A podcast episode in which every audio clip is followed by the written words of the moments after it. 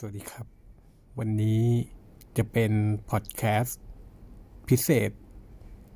ที่จะคุยถึง ตัวผม เมื่อตอนยังเป็นวัยรุ่นนะครับกับตอนที่ตอนนี้ผมอายุ 30 กว่าแล้ว เกี่ยวกับ hate speech นะครับ คือเมื่อตอนสมัยผมเป็นวัยรุ่นเนี่ย ช่วงอายุประมาณ20ต้นๆเนี่ย ช่วงประมาณ20นิดๆเนี่ย ยุคนั้นจะเป็นยุคที่ยุคที่นิยมเล่นเว็บบอร์ด ด้วยความที่ว่าผม เป็นคนที่ใจร้อน คิดน้อยนะครับ ผมนึกอะไรได้เนี่ย ผมก็มักจะพิมพ์ลงไป พิมพ์พวก hate speech ต่างๆ ลงไป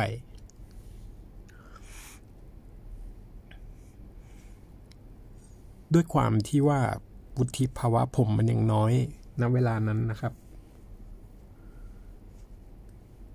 ทุกอย่างเนี่ยที่ผมคิด ซึ่งเป็นความคิดที่ไม่ได้ละเอียดถี่ถ้วนเท่าไหร่นัก มันได้ถูกเสริมสร้างเข้าไปบนอินเทอร์เน็ต แล้วก็โพสต์ลง ด้วยการคลิกเมาส์ไม่กี่ครั้ง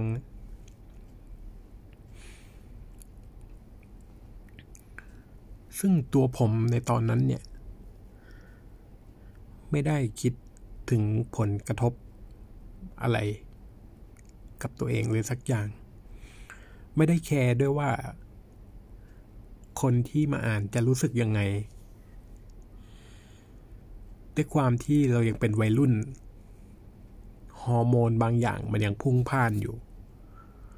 ทุกครั้งที่มีการพิมพ์ด่ากันเนี่ยอะดรีนาลีน มันพุ่งพ่านมาก มันทำให้มือไว ปากไวตลอด ด้วยสาเหตุนี้นะครับ มันทำให้มี hate speech เกิดจาก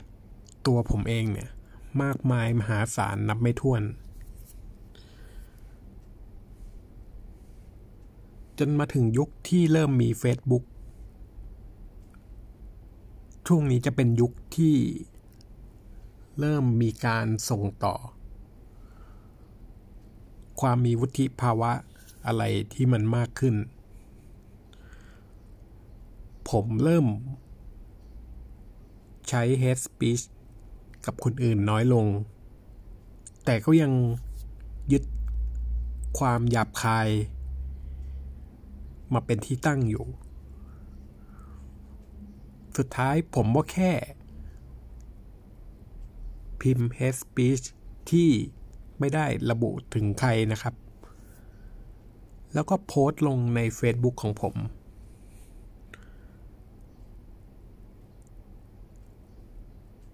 ซึ่งมันเป็นอย่างนี้มาหลายปีมาก จนกระทั่ง มีเรื่องที่ทำให้ผมเนี่ย ต้องเติบโต มีหน้าที่มีความรับผิดชอบ ทั้งด้านการงานและครอบครัวเออหลังจากที่ผมได้มีการเติบโตทางจิตใจส่วนนี้แล้วเนี่ย ทุกครั้งเวลาที่ Facebook มันแจ้งเตือนนะครับ on this day memory เนี่ย ทุกครั้งเนี่ยผมได้ย้อนกลับมา ข้อความที่ผมเคยพิมพ์ลงไปเนี่ยไอ้ความไม่เข้าท่า ในความคิดของผมที่มันไม่ได้คิดอะไรเลย ไม่ได้แคร์อะไร ไม่ได้สนโลกไม่อะไร กับตัวผมในวันที่อายุสามสิบกว่าแล้วเนี่ย มุมมองจากคนคนเดียวกัน แต่มุมมองคนละเรื่องกันเลย ต่างกันมากไอตัวผมเมื่อตอนอายุยี่สิบต้นๆเนี่ย มันดูน่าสมเพชมากเลยครับ บางทีก็แอบคิดด้วยว่า นี่มันตัวเรามันเกินเยียวยาแล้วหรือเปล่าทำไม เราถึง พิมพ์อะไรแบบนี้ลงไปในเน็ตวะ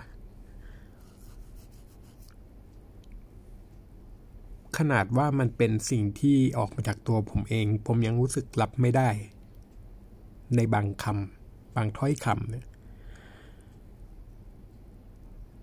แล้วคนอื่นน่ะที่เขามาอ่านเนี่ย เขารู้สึกยังไงกับตัวผม แน่นอนขนาดตัวผมเองยังรู้สึกไม่ดีเลย คนอื่นเขาก็คงไม่ได้ยินดีปีดาอะไรกับสิ่งที่ผมทำด้วยละ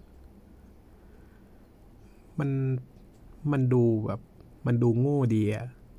พูดกันง่ายๆเลยที่เข้าใจเลย ดูโง่ โง่แบบ โง่บริสุทธิ์เลยครับ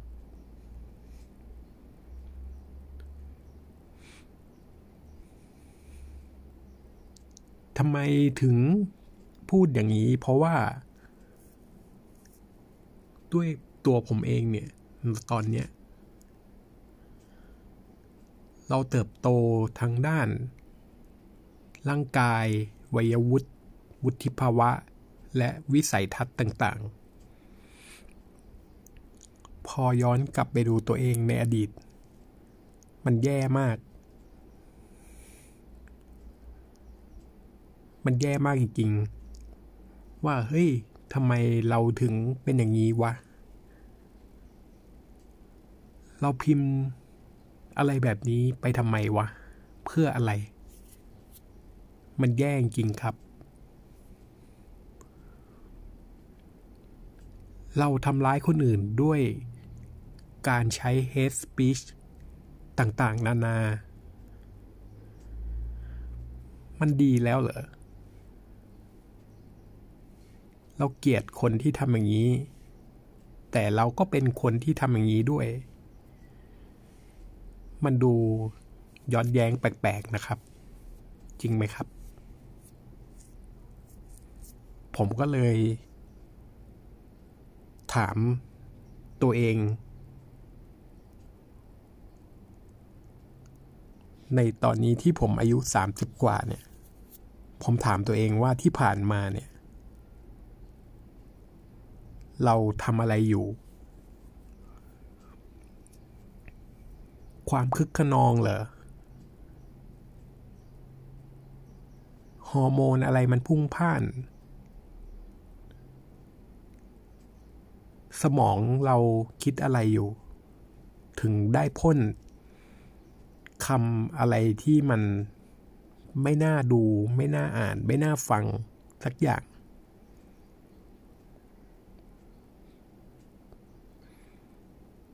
าผมจะตำหนิเนี่ย ผมก็คงตำหนิตัวเอง ได้อย่างเดียวคือ เราไม่รู้จักโตตอนนั้นกว่าจะรู้ตัวก็ล่วงเลยมาเป็นสิบปีกว่าจะเป็นแบบคนอื่นเขา คนที่เขามีอารยะ ถือว่า ยังใช้เวลานานกว่าคนอื่นนะครับ ซึ่งมันก็ ยังไม่สายเกินไปนะ ผมในวันที่ย้อนกลับมามองตัวเองแล้วรู้สึกสมเพศเวทนาเนี่ย อย่างน้อย ผมก็ขับเคลื่อนตัวเอง แก้ไข ตัวเองในปัจจุบัน พออดีตที่ผ่านมาเนี่ย ผมคงทำได้แค่ delete post ใน on this day memory แค่นั้นเอง มันทำได้แค่นั้นจริง ๆ แม้ว่าจะลบโพสต์ในเน็ต แต่ความทรงจำของผมเนี่ย มันก็ยังอยู่ สิ่งที่ผมพูดออกไป และวันครบรอบที่มันย้ำเตือนถึงความโง่เขลาที่ได้ทำลงไปเนี่ย มันก็ยังย้อนกลับมาสอนตัวผมเองเสมอ ทุกๆวันทุกครั้งที่ผมกลับมาอ่านมัน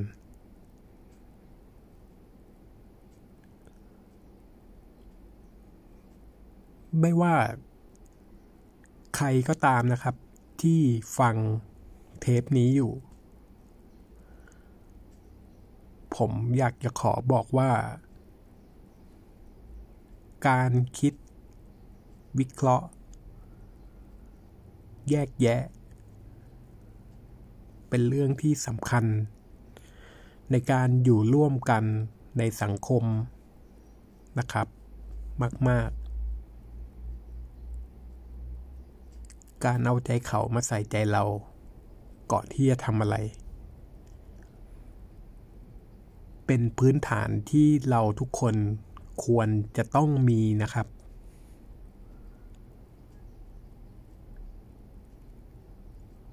เราไม่จำเป็นต้องขับเคลื่อนตัวเองด้วยการเป็นเครื่องผลิต hate speech นะครับ มันแย่ มันแย่จริง ๆ